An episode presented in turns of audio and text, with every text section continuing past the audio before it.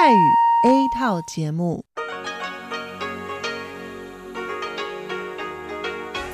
ที่นี่สถานีวิทยุเรดิโอไต้หวันอินเตอร์เนชันแนล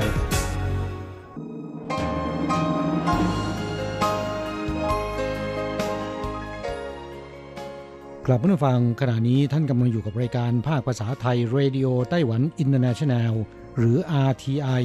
ออกกระจายเสียงจากกรุงไทเปไต้หวันสาธารณรัฐจีน เป็นประจำทุกวันนะครับ นอกจากรับฟังทางเครื่องรับวิทยุได้แล้ว ยังสามารถรับฟังรายการผ่านระบบออนไลน์ได้ที่ thai.rti.org.tw หรือที่ RTI Fanpage นะครับ ขอเชิญติดตามรับฟังรายการของเราได้ ตั้งแต่บัดนี้เป็นต้นไป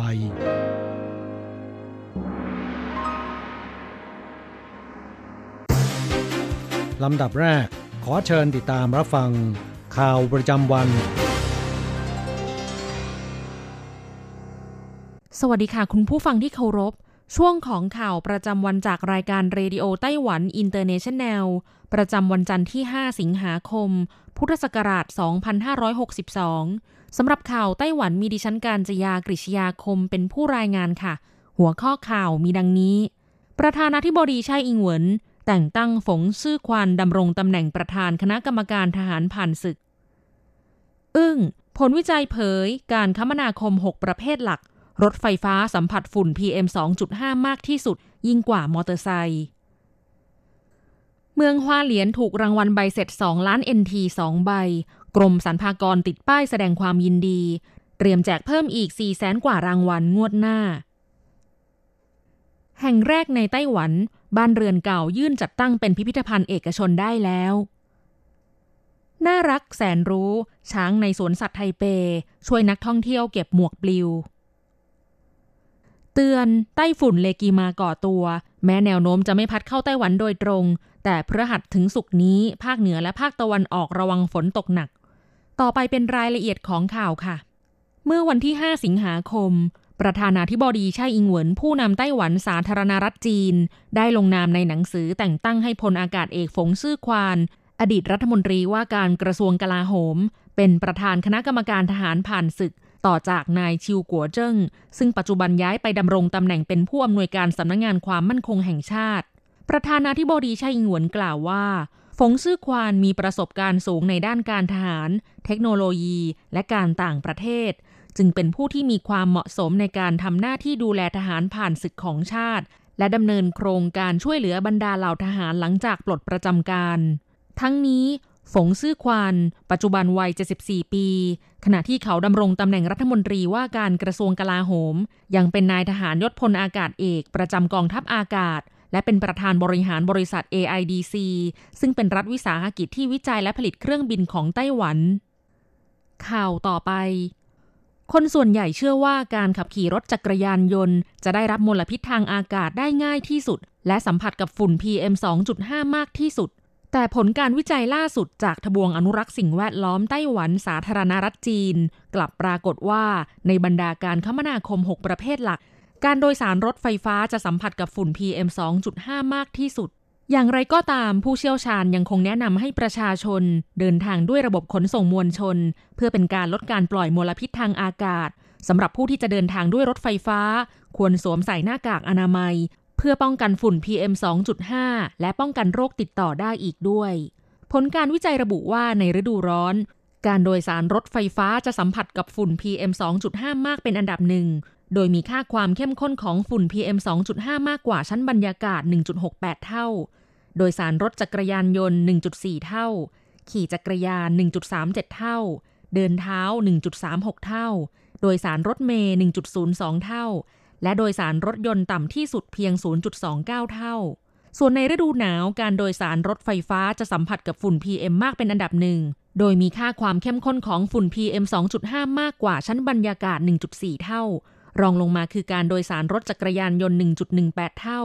เดินเท้า 1.06 เท่า ขี่จักรยาน 0.88 เท่า โดยสารรถเมล์0.8 เท่า และโดยสารรถยนต์ 0.16 เท่า ข่าวต่อไป รางวัลลอตเตอรี่ใบเสร็จกำกับภาษีงวดเดือนพฤษภาคมถึงมิถุนายน 2562 มีใบเสร็จที่ออกในเมืองฮวาเหลียนถูกรางวัล 2 ล้านเหรียญ 2 ใบ เมื่อวันที่ 5 สิงหาคม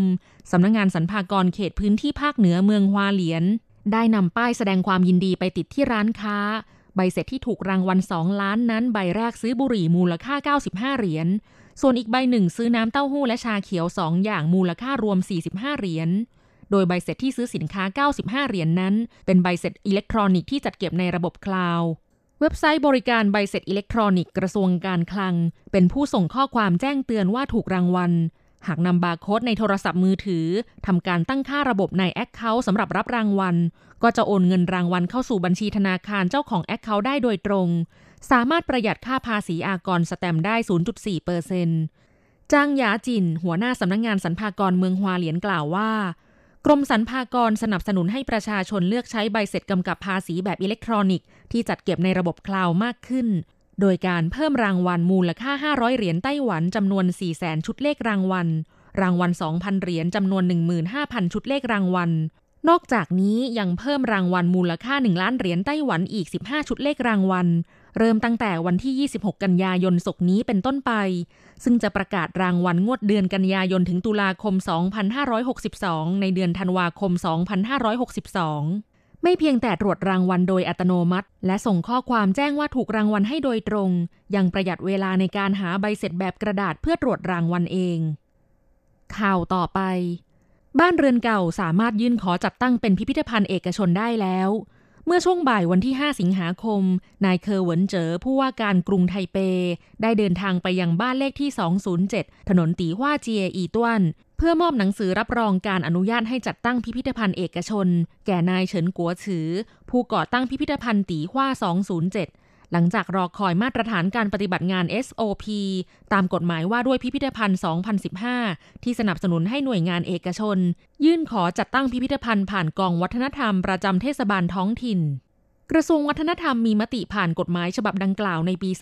2015 ซึ่งจำกัดความของพิพิธภัณฑ์ให้มีความเป็นสาธารณะ เกิดสาธารณประโยชน์ มีระบบจัดการอย่างมืออาชีพ แม้จะเป็นที่อยู่อาศัยส่วนบุคคล ก็สามารถยื่นคำขอจัดตั้งเป็นพิพิธภัณฑ์ผ่านกองวัฒนธรรมได้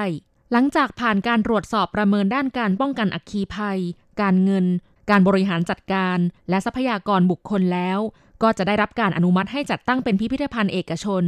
สำหรับโครงการพิพิธภัณฑ์ของนายเฉินกัวฉือ ใช้เวลาตรวจสอบทุกด้านอย่างเข้มงวดนานถึง 20 เดือน ในที่สุดก็กลายเป็นพิพิธภัณฑ์เอกชนอย่างเป็นทางการ ตามกฎหมายว่าด้วยพิพิธภัณฑ์ แห่งแรกในไต้หวัน ข่าวต่อไป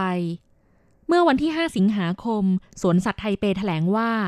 เมื่อไม่นานมานี้มีนักท่องเที่ยวทำหมวกปลิวตกเข้ามาในเขตแดนของช้าง ไม่น่าเชื่อว่าช้างจะช่วยเก็บหมวกแล้วโยนคืนออกมาให้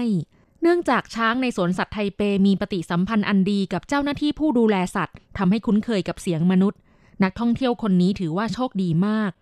ประชาชนนามว่าเคลลี่เจิงได้โพสต์ข้อความลงใน Facebook ว่า ไม่กี่วันก่อนพาลูกสองคนไปสวนสัตว์ไทเป บังเอิญหมวกถูกลมพัดปลิวตกไปในเขตแดนของช้าง ขณะที่คิดว่าคงหยิบกลับมาไม่ได้แล้ว ลูกของตนกลับตะโกนบอกช้างว่า ช้างจ๋าหมวกแม่ของหนูหล่น ช่วยหยิบให้หน่อยจ้า ปรากฏว่าช้างที่กำลังกินหญ้าอยู่นั้นได้ยินเสียงเด็ก แล้วก็ค่อยๆเดินไปหาหมวกที่หล่น ใช้งวงหยิบหมวกแล้วโยนออกมาทำให้ตนรู้สึกว่าช้างเป็นสัตว์ที่ฉลาดแสนรู้จริง ๆ เฉาเซียนเศร้าโคศกสวนสัตว์ไทเประบุว่า ช้างตัวดังกล่าวเป็นช้างแอฟริกันเพศเมีย ชื่อว่าเชียนหุยอายุ 37 ปี เข้ามาอยู่ในสวนสัตว์ไทเปเมื่อปี 1986 ช้างเพศเมียมักจะมีนิสัยค่อนข้างอ่อนหวานนุ่มนวลไม่เหมือนช้างเพศผู้ สมัยก่อนมีช้างแอฟริกันเพศผู้ชื่อว่าหลันโป ตอนที่ยังมีชีวิตอยู่เคยมีคนโยนสิ่งของเข้าไปในสนามหญ้า เพื่อดึงดูดความสนใจของหลันโป หลันโปซึ่งอยู่ในช่วงตกมัน โยนหินใส่นักท่องเที่ยว และปัสสาวะใส่ด้วย นักท่องเที่ยวรายนี้จึงถือว่าโชคดีมาก ข่าวต่อไป กรมอุตุนิยมวิทยาของไต้หวันแถลงว่า หลังจากที่ก่อตัวบริเวณทะเลทิศตะวันออกของฟิลิปปินส์เมื่อบ่ายวันที่ 4 สิงหาคมแล้ว เลกิมา พายุไต้ฝุ่นซึ่งตั้งชื่อโดยเวียดนาม ได้พัฒนากำลังความรุนแรงมากขึ้น และมุ่งหน้าไปยังหมู่เกาะริวกิว อิทธิพลรอบนอกของพายุไต้ฝุ่นลูกนี้ จะส่งผลกระทบต่อไต้หวันทำให้มีฝนตกหนัก โดยเฉพาะช่วงวันที่ 8-9 สิงหาคมนี้กรมอุตุนิยมวิทยาเตือนภาคเหนือและภาคตะวันออกของไต้หวัน เตรียมรับมือฝนตกหนัก ส่วนไต้ฝุ่นอีกลูกหนึ่งคือฟรานซิสโก ได้มุ่งไปยังญี่ปุ่นและเกาหลี ไม่มีผลกระทบต่อไต้หวันแต่อย่างใด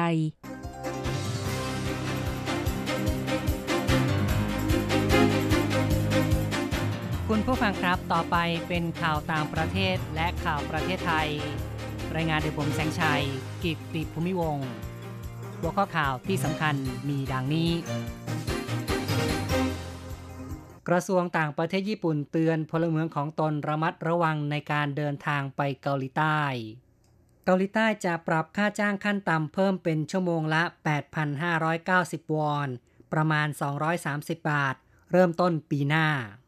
เงิน RMB ของจีนแผ่นดินใหญ่อ่อนค่าต่ำสุดในรอบ 9 ปีเมื่อเทียบกับดอลลาร์สหรัฐ ทางการซีเรียยึดอาวุธจากกลุ่มกบฏได้จำนวนมาก กลุ่มผู้ประท้วงทำให้การคมนาคมในฮ่องกงวุ่นวาย เพื่อนนักเรียนมือปืนกราดยิงที่รัฐโอไฮโอบอกว่า มือปืนดังกล่าวมีรายชื่อผู้ต้องถูกล่าตั้งแต่ชั้นมัธยม BOI ของไทยเปิดเผยการลงทุนตรงจากต่างประเทศครึ่งปีเพิ่มขึ้นกว่าเท่าตัว ต่อไปเป็นรายละเอียดของข่าวครับ กระทรวงการต่างประเทศของญี่ปุ่นเตือนพลเมืองของตนระมัดระวังในการเดินทางไปเกาหลีใต้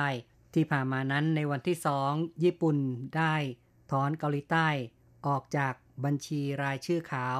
ทำให้ไม่ได้รับสิทธิพิเศษทางการค้า ชาวเกาหลีใต้จึงประท้วงต่อญี่ปุ่นขนาดใหญ่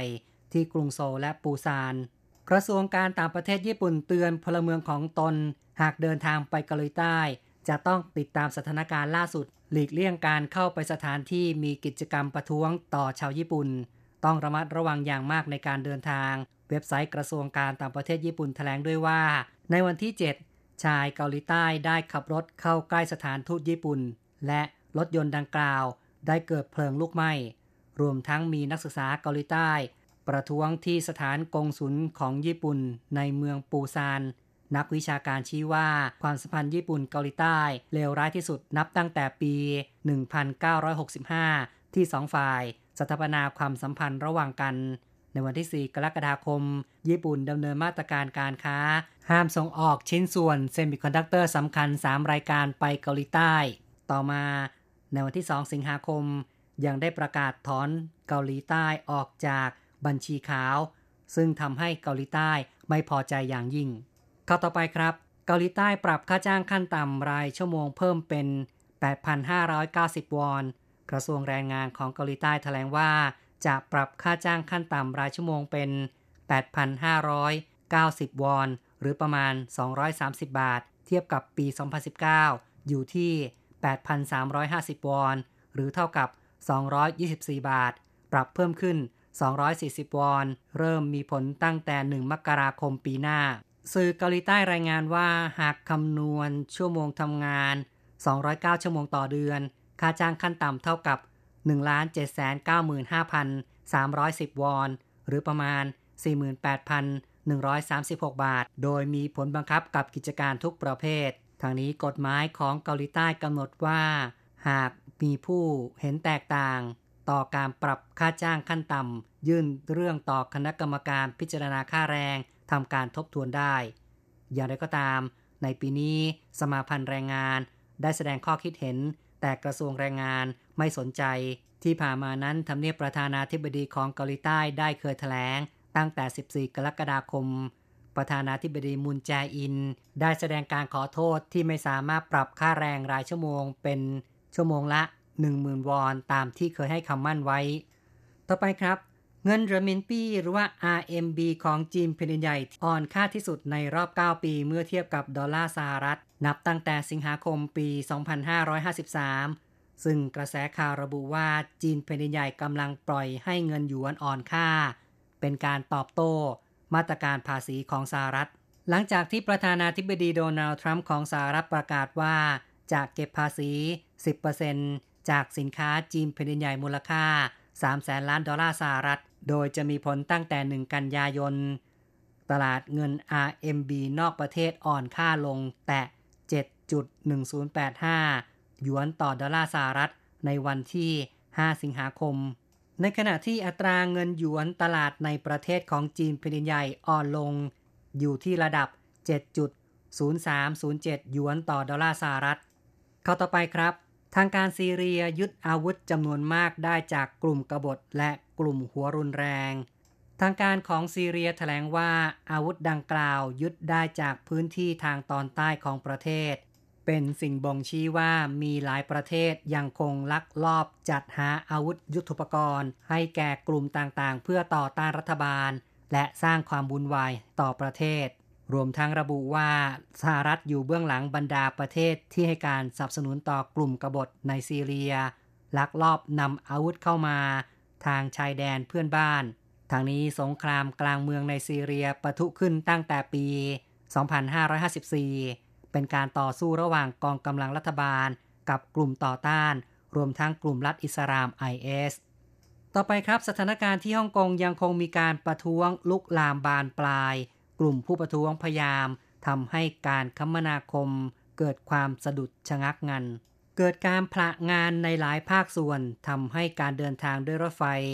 ในชั่วโมงเร่งด่วน และเดินทางด้วยเครื่องบินไปต่างประเทศ เกิดความวุ่นวาย ทางด้านนางแครี่ลัมผู้บริหารฮ่องกงกล่าวว่า ผู้ประท้วงพยายามทำลายฮ่องกงและท้าทายอธิปไตยนางกล่าวว่าการสร้างความวุ่นวายในวงกว้างเพื่อ ให้ได้ในสิ่งเรียกร้องบางอย่าง หรือการเคลื่อนไหว ไม่ให้ความร่วมมือ ได้ทำลายระเบียบและกฎหมายของฮ่องกงอย่างร้ายแรง และกำลังทำให้ฮ่องกง ซึ่งเป็นที่รักของหลายคนเข้าสู่สถานการณ์อันตรายอย่างยิ่ง ต่อไปครับ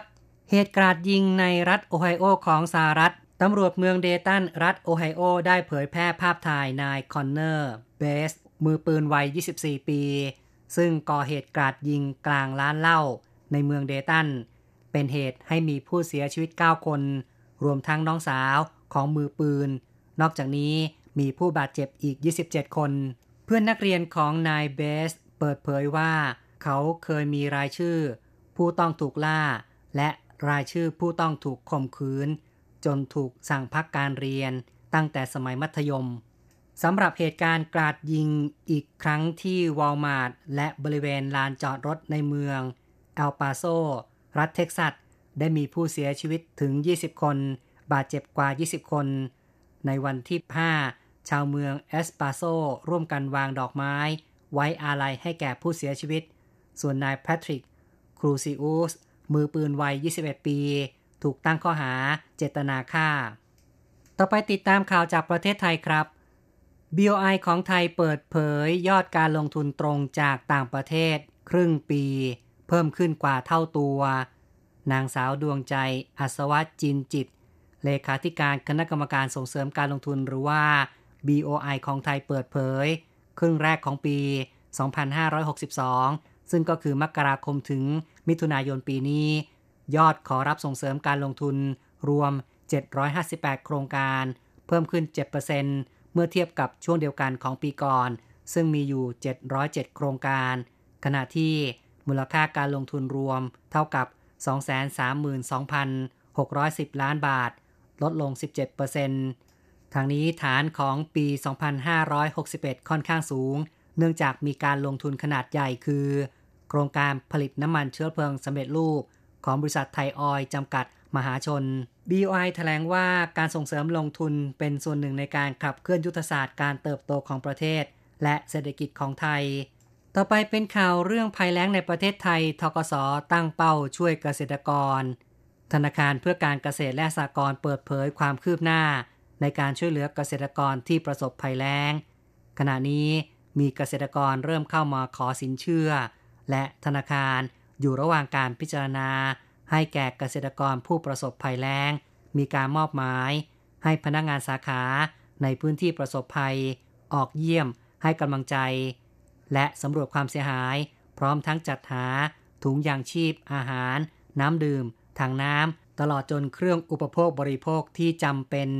ซึ่งทางทกสตั้งเป้าจะช่วยบรรเทาความเดือดร้อน ให้แก่เกษตรกรที่ได้รับผลกระทบมากกว่า 1.5 ล้านราย ผ่านมาตรการแก้ไขปัญหาหนี้สินเดิม โดยจะขยายเวลาชำระหนี้ต้น เงินกู้ ที่ถึงกำหนดออกไปอีกระยะหนึ่ง และเตรียมเงินวงเงินสินเชื่อใหม่ 50,000 ล้านบาท เพื่อเป็นค่าใช้จ่ายฉุกเฉิน หรือค่าลงทุนในการผลิตทดแทน ต่อไปเป็นรายงานอัตราแลกเงินอ้างอิงตอนบ่ายของวันที่ 5 สิงหาคม โอนเงิน 10,000 บาทใช้ 1480 เหรียญไต้หวัน แลกซื้อเงินสด 10,000 บาทใช้ 1,830 เหรียญไต้หวัน และโอนเงิน 1 เหรียญสหรัฐใช้ 31.70 เหรียญไต้หวัน ข่าวจากอาทีไในวันนี้จบลงแล้วครับ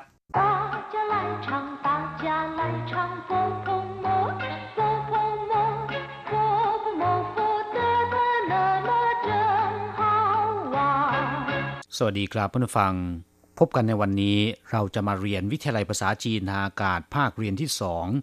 บทที่ 16 ของแบบเรียนชั้นต้น บทที่ 16วิ่นต้งกีฬาหรือว่าออกกำลังกาย ในบทนี้นะครับ เราจะมาเรียนรู้สนทนาภาษาจีนกลางที่เกี่ยวกับกีฬา และการออกกำลังกายนะครับ อย่างเช่นว่าการเล่นกีฬา หรือออกกำลังกายด้วยการวิ่งเป็นต้น 初级华语绘画下册第十六课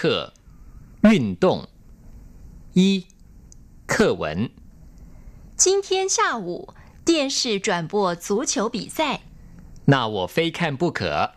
你爱踢足球吗？我不爱踢足球，可是我爱看足球比赛。第十六课运动บทที่ 16 ออกกำลังกายหรือว่าเล่นกีฬา อย่างเช่นวิ่นต้งหุยก็คืองานแข่งกีฬา วิ่นต้งเหวียนก็คือนักกีฬา全国运动大会ก็คืองานแข่งขันกีฬาแห่งชาติ亚洲运动大会หรือเรียกย่อๆว่าหย่ายุ่นแปลว่ากีฬาเช่นเกมนะครับ ส่วนกีฬาโอลิมปิกนั้นเรียกว่าอ้าวหลิงพีเคอร์ยุ่นตงหุยหรือเรียกย่อๆว่าอ้าวยุ่นครับผู้ฟังต่อไปมาดูประโยคสนทนาในบทนี้กันนะครับ今天下午 电视转播足球比赛บ่ายวันนี้ ทีวีถ่ายทอดการแข่งขันฟุตบอล今天ก็คือวันนี้下午แปลว่าช่วงบ่าย หรือหลังเที่ยง ถ้าก่อนเที่ยงเรียกว่าช่างอู่今天下午ก็คือบ่ายวันนี้ หรือว่าหลังเที่ยงวันนี้电视转播足球比赛电视แปลว่าทีวี หรือว่าโทรทัศน์นะครับ转播 แปลว่าถ่ายทอดคำว่าจวนก็คือถ่ายโอนหรือว่าโยกย้าย ส่วนคำว่าปั้วแปลว่า การกระจายอาจจะเป็นการกระจายเสียง การแพร่ภาพก็ได้เรียกว่าปั้วจวนปั้วก็คือการถ่ายทอด ซึ่งอาจจะเป็นการถ่ายทอดสด ถ่ายทอดเสียงหรือว่าถ่ายทอดทั้งภาพและเสียงก็ได้นะครับ เรียกว่าจวนปั้วจูเฉียวก็คือฟุตบอล คำนี้แปลโดยตรงเลยนะครับ จากภาษาอังกฤษ จูแปลว่าเท้า เฉียวก็คือบอล จูเฉียวก็คือฟุตบอล หมายถึงลูกบอลที่เล่นโดยเท้านะครับ เรียกว่าจูเฉียว ส่วนกีฬาประเภทบอลในภาษาจีนก็มีหลายคำด้วยกัน อย่างเช่นว่า หลานเฉียว บาสเกตบอล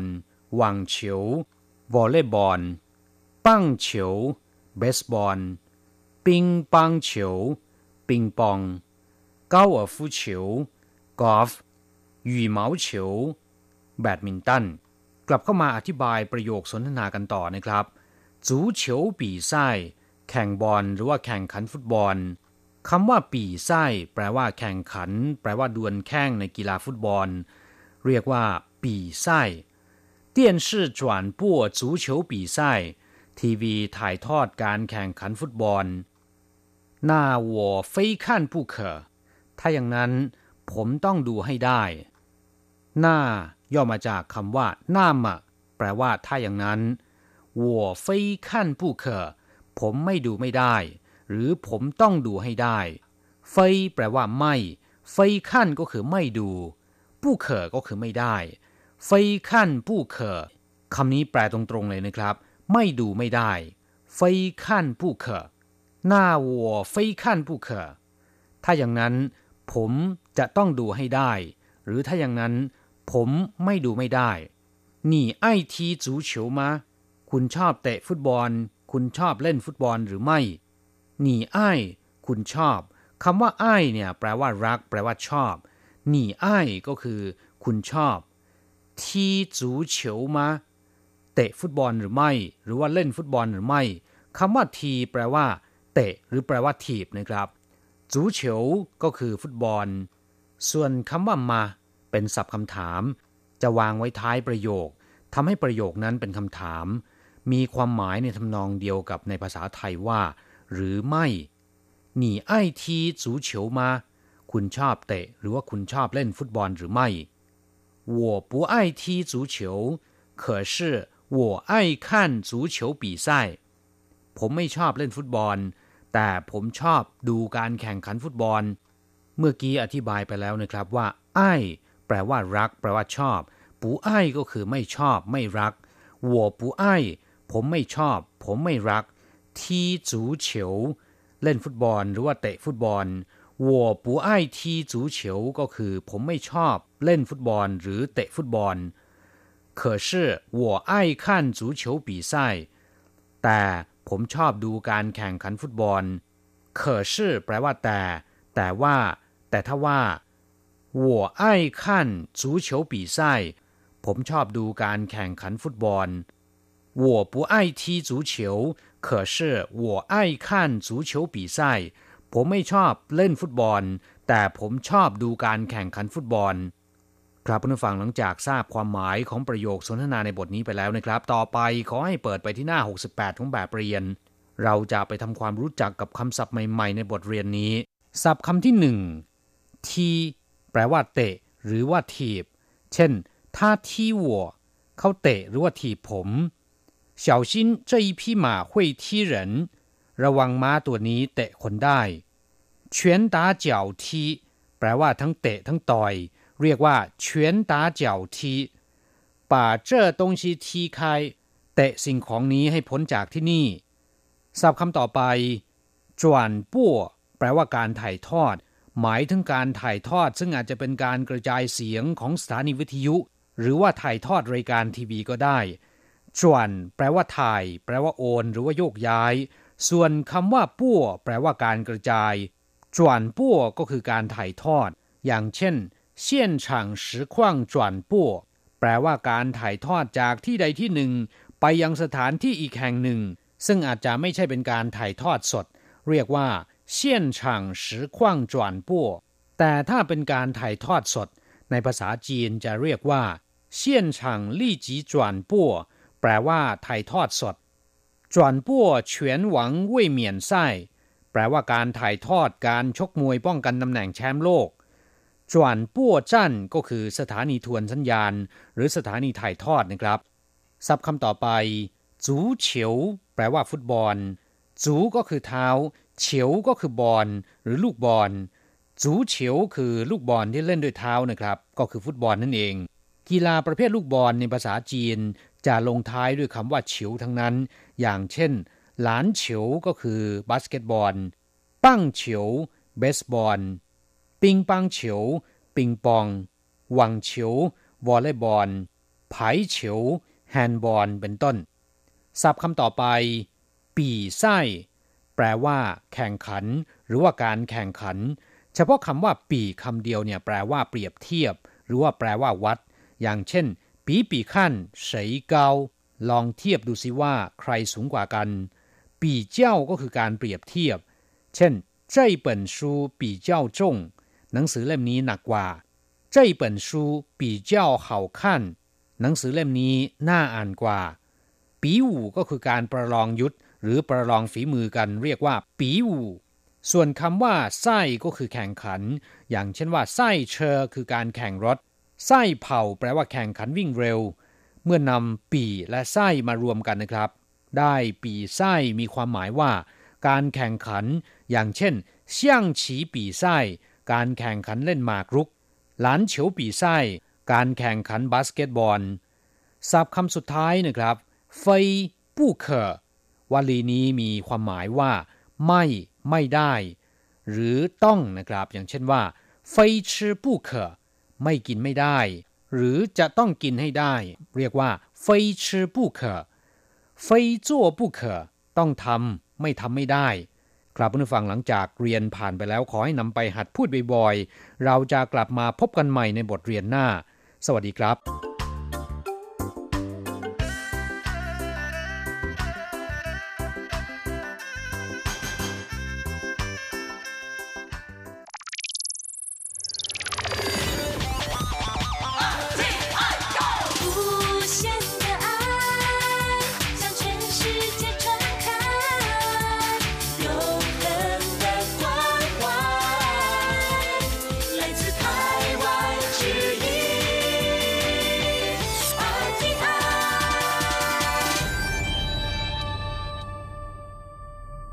ครับคุณครับขณะนี้คุณกำลังติดตามรับฟังรายการภาคภาษาไทยจากสถานีวิทยุ RTI ซึ่งส่งกระจายเสียงจากกรุงไทเป ประเทศสาธารณรัฐจีนอยู่นะครับและต่อไปนั้นก็ขอเชิญคุณผู้ฟังติดตามรับฟังรายการกระแสประชาธิปไตย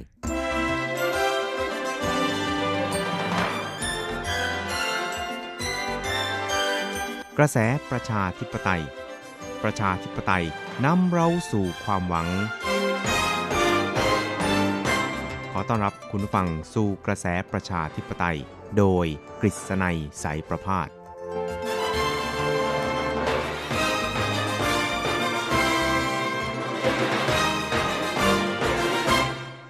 สวัสดีครับคุณผู้ฟังที่รักและเคารพทุกท่านครับผมกฤษณัยสารพาดก็กลับมาพบกับคุณผู้ฟังอีกครั้งหนึ่งครับในช่วงเวลาของ กระแสประชาธิปไตยนะครับ ซึ่งก็จะพบกับคุณผู้ฟังเป็นประจำทุกสัปดาห์ครับ ในค่ำวันจันทร์แล้วก็เช้าวันอังคาร 3 ครั้งด้วยกันครับ ก็จะนำเอาเรื่องราวความเคลื่อนไหวที่น่าสนใจทางด้านการเมืองในไต้หวัน ในช่วงที่ผ่านมามาเล่าสู่ให้กับคุณผู้ฟังได้รับฟังกันครับครับสำหรับสัปดาห์ที่ผ่านมานะครับข่าวคราวที่น่าสนใจทางด้านการเมืองในไต้หวันนั้น นอกจากการประกาศจัดตั้งพรรคการเมืองของนายเคอร์หวนเจ๋อผู้ว่าการ กรุงไทเปนะครับก็เรียกได้ว่าเป็นข่าวที่คลึกโครมพอสมควรนะครับแล้วเนี่ยก็ยังมีอีกข่าวหนึ่งนะครับ เป็นข่าวเกี่ยวกับกรณีที่ทางการจีนแผ่นดินใหญ่นะครับ ได้ประกาศไม่อนุญาตนะครับให้มีการดำเนินการในการออกวีซ่าเพื่อที่จะเดินทางมาท่องเที่ยวในไต้หวันแบบ FIT นะครับหรือเรียกกันว่ามาแบบส่วนตัวนั่นเองครับ ซึ่งก็เรียกได้ว่า หรือว่าได้เริ่มแล้วนะครับตั้งแต่วันที่ 1 สิงหาคมที่ผ่านมา ซึ่งมาตรการดังกล่าวเนี่ยทางการจีนแผ่นดินใหญ่ครับก็ได้อนุญาตให้ชาวเมืองใน 47 หัวเมืองในเมืองจีนนะครับมีสิทธิ์ที่จะขอวีซ่าเข้ามาท่องเที่ยวในไต้หวันแบบ FIT หรือว่าแบบส่วนตัวนะครับ ซึ่งมาตรการดังกล่าวนั้น เริ่มมาตั้งแต่ปี 2011 นะครับ ก็คือประมาณ 8 ปีที่แล้วนะครับ ก็คือวันที่ 28 มิถุนายนนั่นเองครับ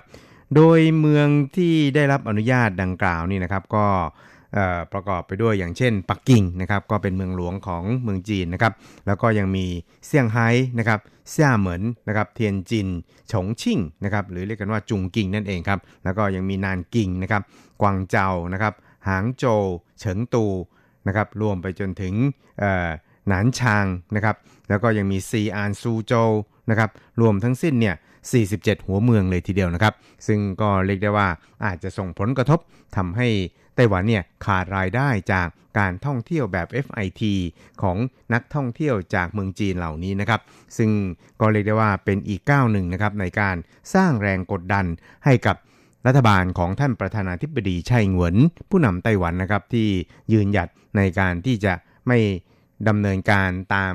คำเรียกร้องของ ทางการจีนคอมมิวนิสต์นะครับ นั่นก็คือต้องยอมรับในหลักการจีนเดียวนะครับ แต่ว่าจุดยืนของท่านประธานาธิบดีไช่เหวินนั้นก็คือ การปกป้องประชาธิปไตย ปกป้องอธิปไตยของไต้หวันนั่นเองครับ แล้วก็จะดำเนินการเจรจากับเมืองจีนเนี่ยนะครับ ในสภาพที่ไม่มีการตั้งเงื่อนไขใด ๆ ไว้ล่วงหน้านะครับ รวมไปจนถึงการตั้งเงื่อนไขว่าจะต้องตั้งอยู่บนหลักการจีนเดียวนะครับ แล้วก็จะรวมประเทศ เป็นเอกภาพอย่างสันติวิธีนะครับ ซึ่งก็เรียกได้ว่าเป็นการบีบบังคับทางด้านเศรษฐกิจอีกอย่างหนึ่งของทางการจีนนะครับ ซึ่งก็มีการวิเคราะห์กันนะครับว่ามาตรการดังกล่าวของจีนนี่นะครับอาจจะส่งผลให้มีนักท่องเที่ยวจากเมืองจีนเนี่ยมาเที่ยวไต้หวันเนี่ยลดลงประมาณ6ถึงแสนคนเลยทีเดียวนะครับ ซึ่งก็เรียกได้ว่าเป็นตัวเลขที่น่าตกใจพอสมควรเลยทีเดียวนะครับอย่างไรก็ตามเนี่ย ท่านประธานาธิบดีไช่อิงเหวินนั้นก็ไม่ได้หวั่นวิตกแต่อย่างใดนะครับ ก็ได้ประกาศย้ำอย่างหนักแน่นเลยทีเดียวนะครับว่า ไต้หวันเนี่ยก็จะไม่ยอมสยบให้กับแรงกดดันใด ๆนะครับ แล้วก็จะดำเนินการทุกวิถีทางนะครับ เพื่อที่จะให้ไต้หวันเนี่ยสามารถยืนหยัดอยู่ได้นะครับ โดยท่านประธานาธิบดีไช่อิงเหวินนั้นก็บอกว่า 香港的呃经验历历在目啊，呃，面对打压，选择屈服，最后只是 ครับท่านผู้นำไต้หวันก็บอกว่าตัวอย่างของฮ่องกงเนี่ยเราก็เห็นอยู่กันตำตาแล้วนะครับ เพราะฉะนั้นไต้หวันเนี่ยจะต้องเผชิญกับแรงกดดันนะครับ แล้วก็การเลือกที่จะยอมสยบนะครับ ในที่สุดเนี่ยก็จะทำให้พวกเราเนี่ยนะครับต้องสูญเสียทุกสิ่งทุกอย่างไปนะครับ การกดดันหรือว่าการข่มขู่คุกคาม ทางการทหารของทางการจีนนี่นะครับ ก็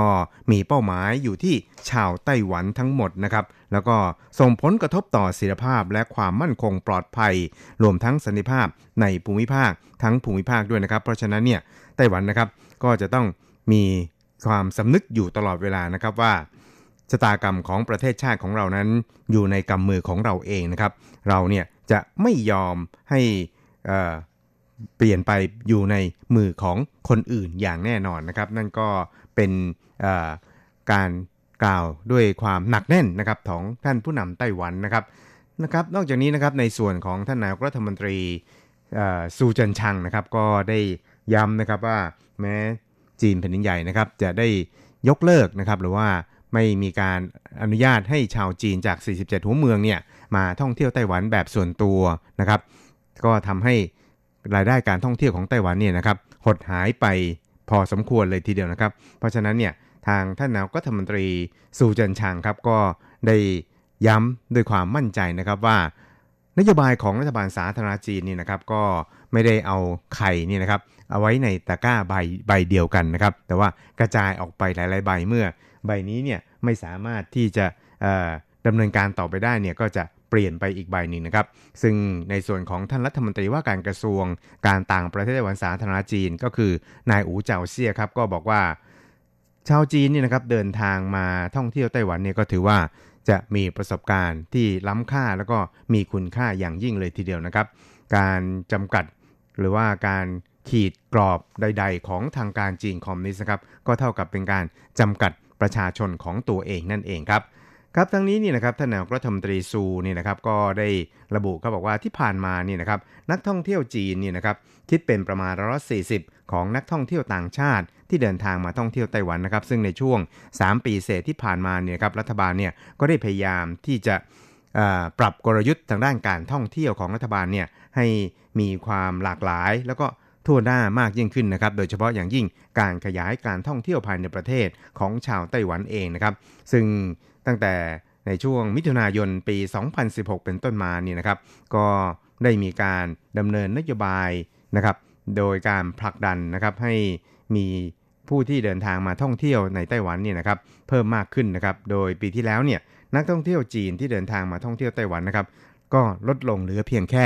ร้อยละ 24 เท่านั้นเองครับครับแต่ยังก็ตามเนี่ยนะครับจำนวนของนักท่องเที่ยวต่างชาติทั้งหมดโดยรวมเนี่ยนะครับ ก็มีจำนวนพุ่งสูงขึ้นครับ แล้วก็มีจำนวนถึง 11 ล้านคนครั้งนะครับ แล้วก็ในช่วงระหว่างปี 2016 ถึง 2018 เนี่ยนะครับ นักท่องเที่ยวต่างชาตินะครับ ยกเว้นนักท่องเที่ยวจีนเนี่ยนะครับ มาท่องเที่ยวไต้หวันเนี่ยถึง7ล้าน1 7 0 0 0 0 คนครั้งนะครับ เพิ่มขึ้นเป็น8ล้าน3 7 0 0 0 0 คนครั้งนะครับ ซึ่งโดยเฉพาะอย่างยิ่งในช่วงครึ่งแรกของปีนี้นะครับ มีจำนวนนักท่องเที่ยวต่างชาติที่ไม่รวมนักท่องเที่ยวจีนเนี่ยนะครับ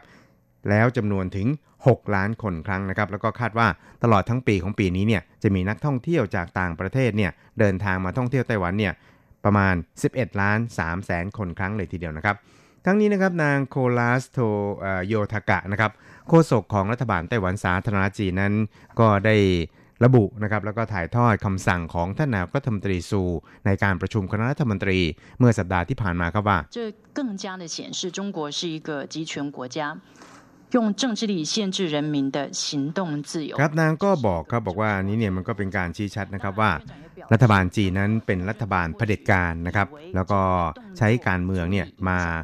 ขีดกรอบเสรีภาพในการเเดินทางของประชาชนของตัวเองนะครับ แล้วก็ใช้การเมืองเนี่ยมาเป็นหัวหอกในการปกครองประเทศนั่นเองนะครับ ซึ่งแน่นอนว่าทางท่านนายกรัฐมนตรีซูนี่นะครับ ก็ได้ย้ำชัดเลยทีเดียวนะครับว่ารัฐบาลจีนเนี่ยนะครับบางทีเนี่ยก็อาจจะอาศัยวิธีการนี้เพื่อที่จะส่งผลกระทบต่อการพัฒนาเศรษฐกิจของไต้หวันนะครับ ซึ่งความจริงแล้วมันไม่มีผลขนาดนั้นนะครับ เพราะว่า รัฐบาลไต้หวันเนี่ยก็ได้มีการวางนโยบายที่จะรับมือกับมาตรการดังกล่าวของจีนอยู่แล้วนะครับ แล้วก็พยายามที่จะปรับปรุงโครงสร้างนักท่องเที่ยวต่างชาติในเมืองในไต้หวันนี่นะครับ ให้มีการกระจายออกไปนะครับ ไม่เอาไข่ไก่เนี่ยไปไว้ในตะกร้าเดียวกันมาตั้งนานแล้วครับ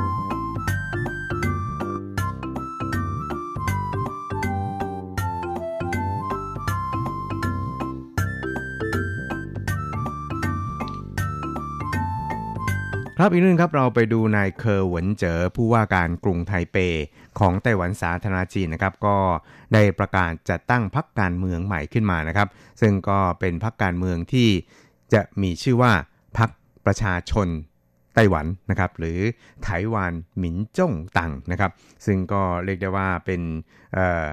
อีกก้าวหนึ่งนะครับที่สื่อมวลชนทั้งหลายในไต้หวันเนี่ยต่างก็ได้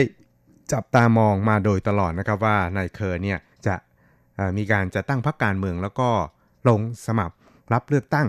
ประธานาธิบดีของไต้หวันสาธารณจีน ในปีหน้าก็คือปี 2020 หรือไม่นะครับ ซึ่ง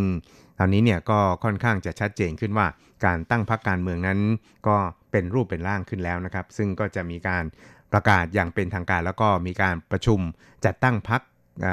ประชาชนไต้หวันเนี่ยนะครับในวันพรุ่งนี้นะครับก็คือ วันที่ 6 สิงหาคมนั่นเองครับ ซึ่งนายเคอร์เองนะครับก็ได้เปิดการถแถลงข่าวเมื่อสัปดาห์ที่ผ่านมาหลังจากที่ข่าวนี้เนี่ยนะครับ ก็ล่วงไหลออกไปถึงแม้ว่าจะปิดเป็นความลับสุดยอดก็ตามนะครับ เพราะว่าอะไรอะไรเนี่ยมันก็ไม่สามารถจะปิดความลับได้นะครับ เหมือนกับที่เราว่าช้างตายทั้งตัวเอาใบโบปิดเนี่ย มันก็ไม่มีทางจะมิดนะครับ โดยเฉพาะอย่างยิ่งเรื่องการจัดตั้งพรรครัฐพรรคการเมืองเนี่ยก็ถือว่าเป็นเรื่องใหญ่มากจริง ๆ นะครับ แต่อย่างไรก็ตามเนี่ยในคราวนี้นะครับนายเคอร์วันเจอเองครับก็ยังคงปฏิเสธที่จะระบุท่าทีของตัวเองนะครับว่าจะลงสมัครรับเลือกตั้งในตำแหน่งผู้นำไต้หวัน หรือว่าประธานาธิบดีของไต้หวันสาธารณจีนใน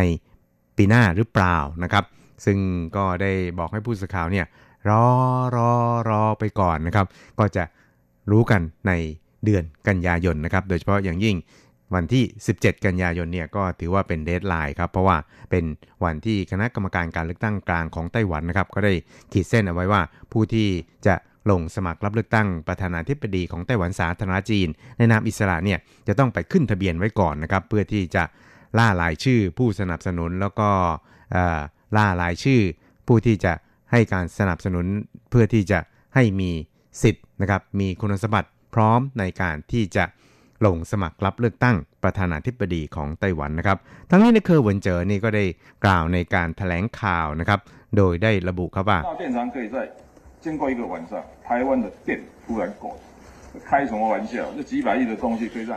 ครับเขาก็เริ่มต้นโดยการโจมตีพักรัฐบาลนะครับที่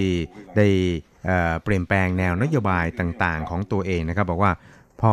หลับไปแค่คืนเดียวเนี่ยตื่นขึ้นมานะครับนโยบายก็เปลี่ยนไปแล้ว อย่างเช่น โรงไฟฟ้าเซนเอานะครับซึ่งเดิมทีเนี่ยก็ย้ำนักย้ำหนาว่ามีความจำเป็น เพื่อแก้ไขปัญหาขาดแคลนไฟฟ้าในไต้หวันนะครับ แต่ว่าพอลืมตาขึ้นมาอีกครั้งหนึ่งเนี่ยปรากฏว่ายกเลิกไปแล้ว แล้วก็กลายเป็นว่าไฟฟ้าพอใช้แล้วอะไรทำนองนี้นะครับ ครับนอกจากนี้นะครับท่านผู้ว่าการนครหรือว่ากรุงไทเปนี่นะครับ ก็ยังได้ระบุอีกนะครับ เกี่ยวกับการจะลงสมัครรับเลือกตั้งประธานาธิบดีหรือไม่นะครับว่า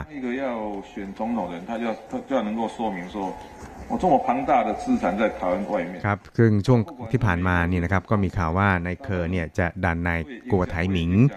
ประธาน หรือว่าอดีตประธานบริษัทฟ็อกคอนเนี่ยลงสมัครรับเลือกตั้งประธานาธิบดีในนามของพรรคนะครับ ซึ่งนายเคอร์เนี่ยก็ตั้งเงื่อนไขว่านายกัวไถหมิงนั้นจะต้องชี้แจงก่อนว่า ทรัพย์สมบัติของตนเองที่มีอยู่ในต่างประเทศเนี่ยนะครับจะจัดการอย่างไรนะครับไม่ให้ส่งผลกระทบต่อการ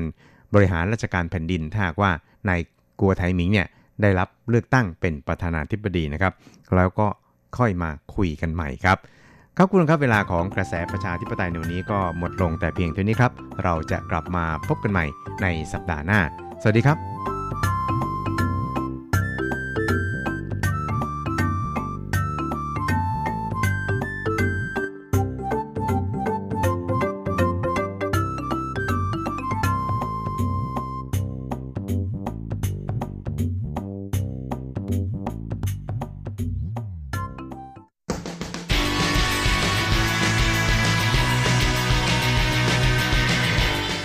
มองปัจจุบัน โลกปัจจุบัน เปลี่ยนแปลงตลอดเวลา ทุกอย่างไม่หยุดอยู่กับที่ ย้อนอดีต ย้อนดูเรื่องราว วัฒนธรรม ความคิด ความเป็นอยู่ของผู้คนในอดีต มองปัจจุบัน ย้อนอดีตดำเนินรายการโดย แสงชัย กิตติภูมิวงศ์รจรัสยนต์สุวรรณ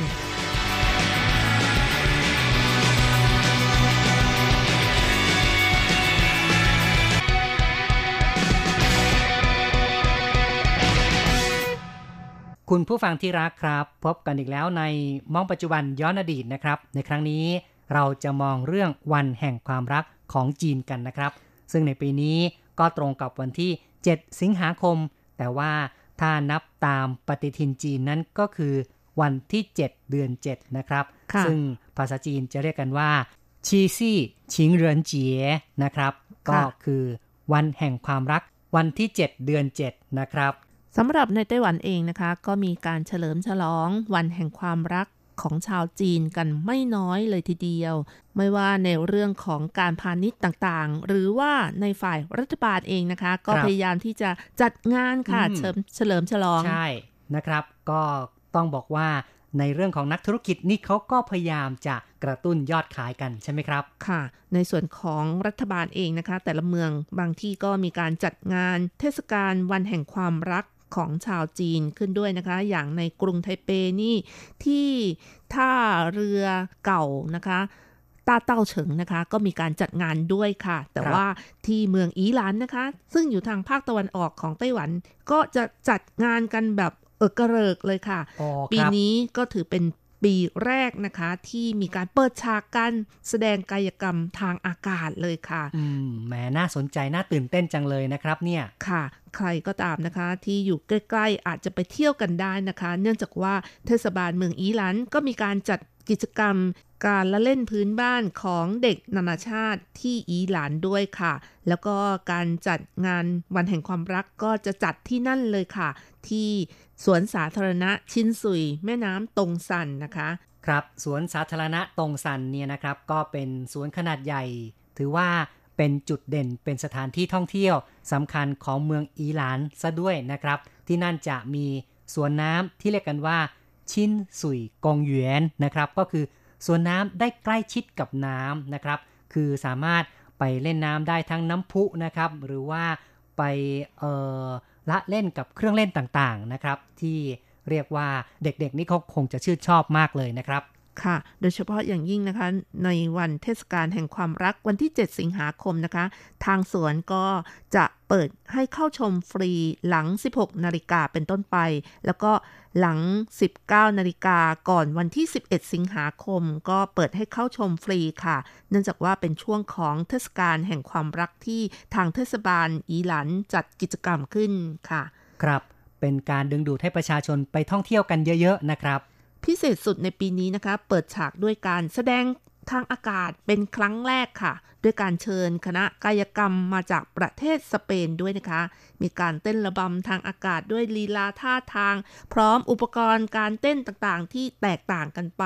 อ๋อทำไมถึงบอกว่ากลางอากาศครับ เรียกว่าไปลอยได้เลยเหรอหรือยังไงครัใช่ค่ะ ก็ลอยกะแสดงกายกรรมทางอากาศเลยค่ะ มีมากมายเลยนะคะ ไม่ว่าจะเป็นการเต้นระบำ ผีเสื้อคล้าย ๆ อย่างนั้นนะคะ คล้าย ๆว่ามีการเต้นอยู่บนกลางอากาศเลยอ๋ค่ะอครับ แล้วก็ยังมีแสงสีต่างๆ อีกมากมายค่ะ อย่างเช่น แสงสีอุโมงค์โคมไฟ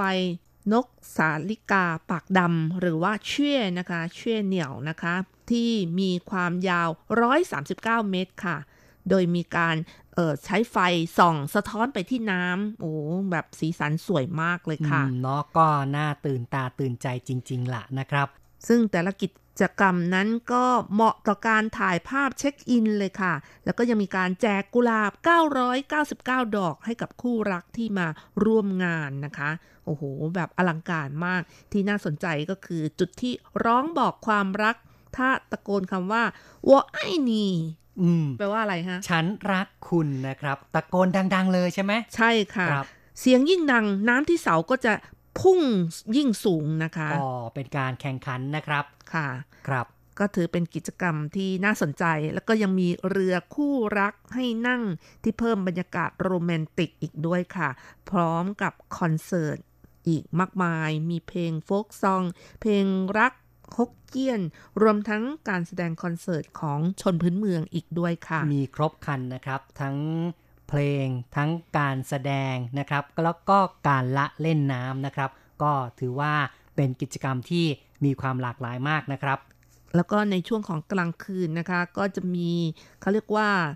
เอ่อเย่กวางเตี้ยนอินเย่นนะคะ ก็คือประมาณหนังกลางแปลงนะคะอ๋อที่ครับให้ชมภายใต้แสงจันทร์อือืมมแหมก็โรแมนติกจังเลยนะแน่ครับนอนเนี่ยนะคะ เพราะว่าเป็นช่วงของวันแห่งความรักค่ะอืมครับ นี่ก็เป็นกิจกรรมเนื่องเกี่ยวกับวันแห่งความรักของชาวจีนที่ในไต้หวันนั้นมีจัดกันหลายแห่งแต่เราก็นำเอาสภาพของที่อีหลานมาเล่าสู่กันฟังนะครับ ต่อไปเราก็มาย้อนอดีตฟังเรื่องราวความเป็นมาของวันแห่งความรักของชาวจีนกันครับ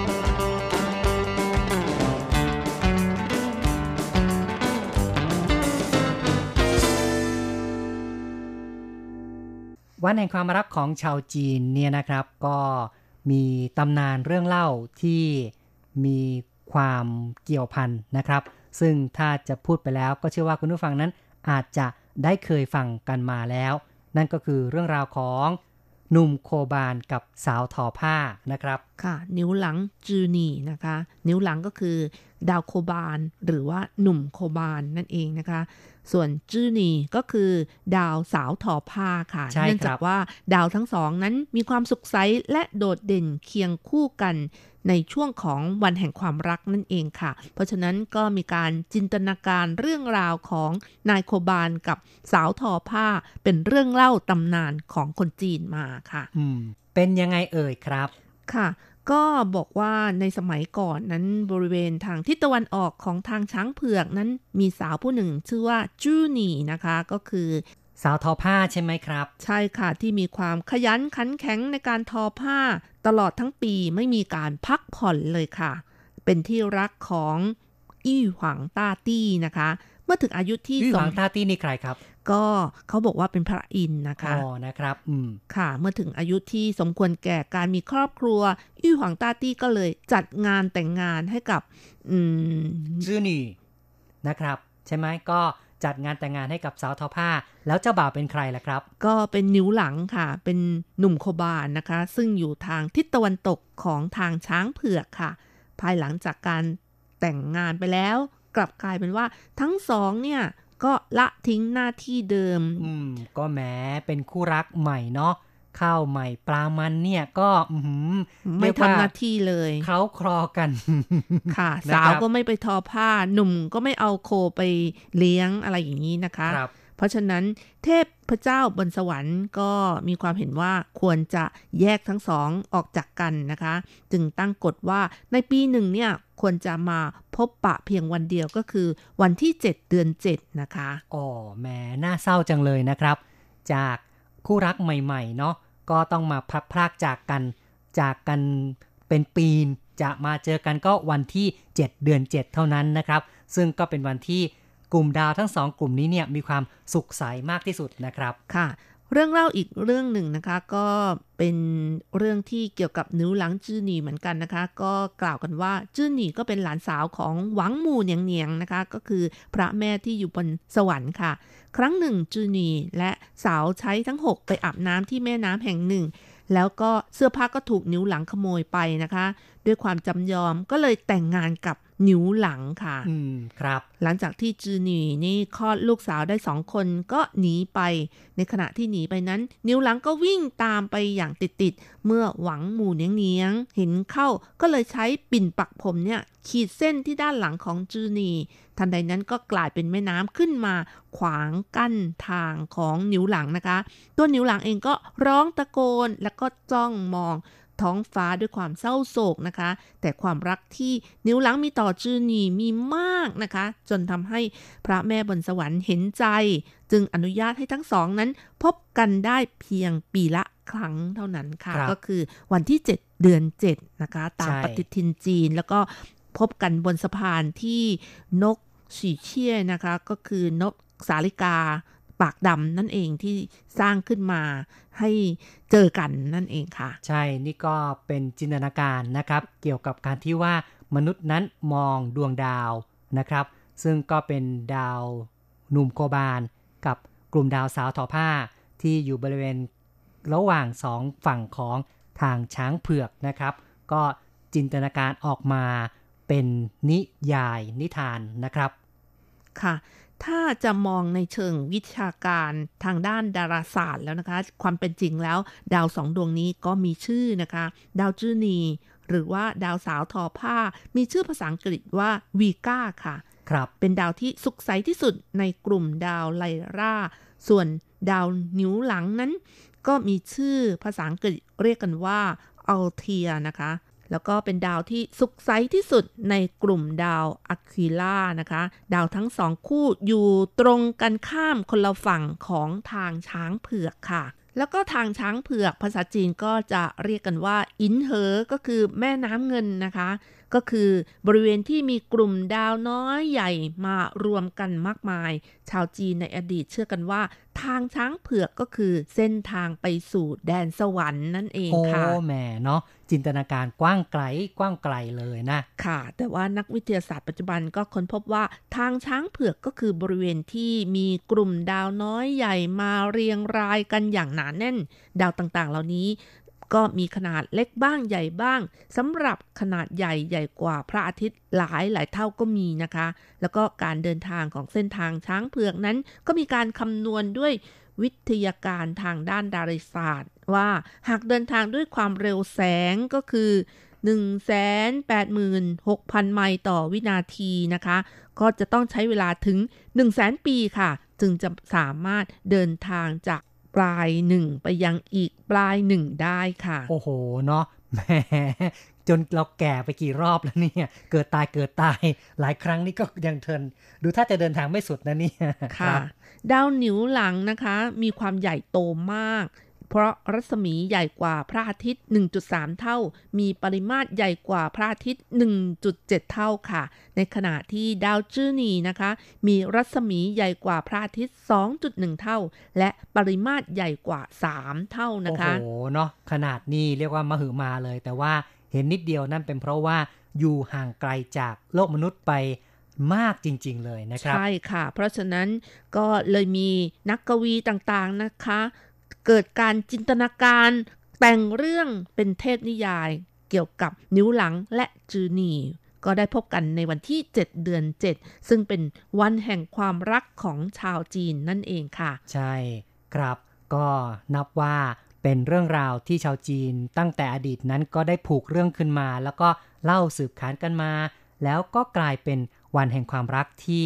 มีการเชิมฉลองให้ความสำคัญกันนะครับ ค่ะ ซึ่งในความเป็นจริงนะคะ เขาก็บอกว่าไม่ว่าจะเป็นเวลาร้อยวันพันปี ดาวทั้งสองเนี่ย ก็จะโคจรเป็นเส้นทางขนานกันตลอดเวลา ด้วยระยะทางที่ห่างกันถึง 12 ปีแสงค่ะ อืม ก็ไม่ได้มาโคจรชนกันหรือว่าพบกันแตะกันสัมผัสกันนะครับ แต่เป็นเพราะว่าเรามองว่าเข้าใกล้กันที่สุดแล้วนะครับ มนุษย์เห็นว่าเข้าใกล้กันที่สุดก็เลยคิดว่าเป็นวันที่ โคบานกับสาวทอผ้าได้มาเจอกันนะครับโอ้อันนี้ก็เป็นเรื่องราวต่างๆ ที่นักกวีต่างๆ นี่เกิดก็การพยายามจินตนาการขึ้นมาใช่แล้วก็เล่าเป็นตำนานเรื่องเล่านะคะ นั่นนะสิครับ เอาละครับเราก็พูดคุยกันมา พอสมควรนะครับ ในรายการมองปัจจุบันย้อนอดีตในวันนี้ เห็นทีต้องขอยุติลงก่อนนะครับ อย่าลืมกลับมาพบกันใหม่ ในมองปัจจุบันย้อนอดีตในครั้งต่อไปนะครับ สวัสดีครับ สวัสดีค่ะ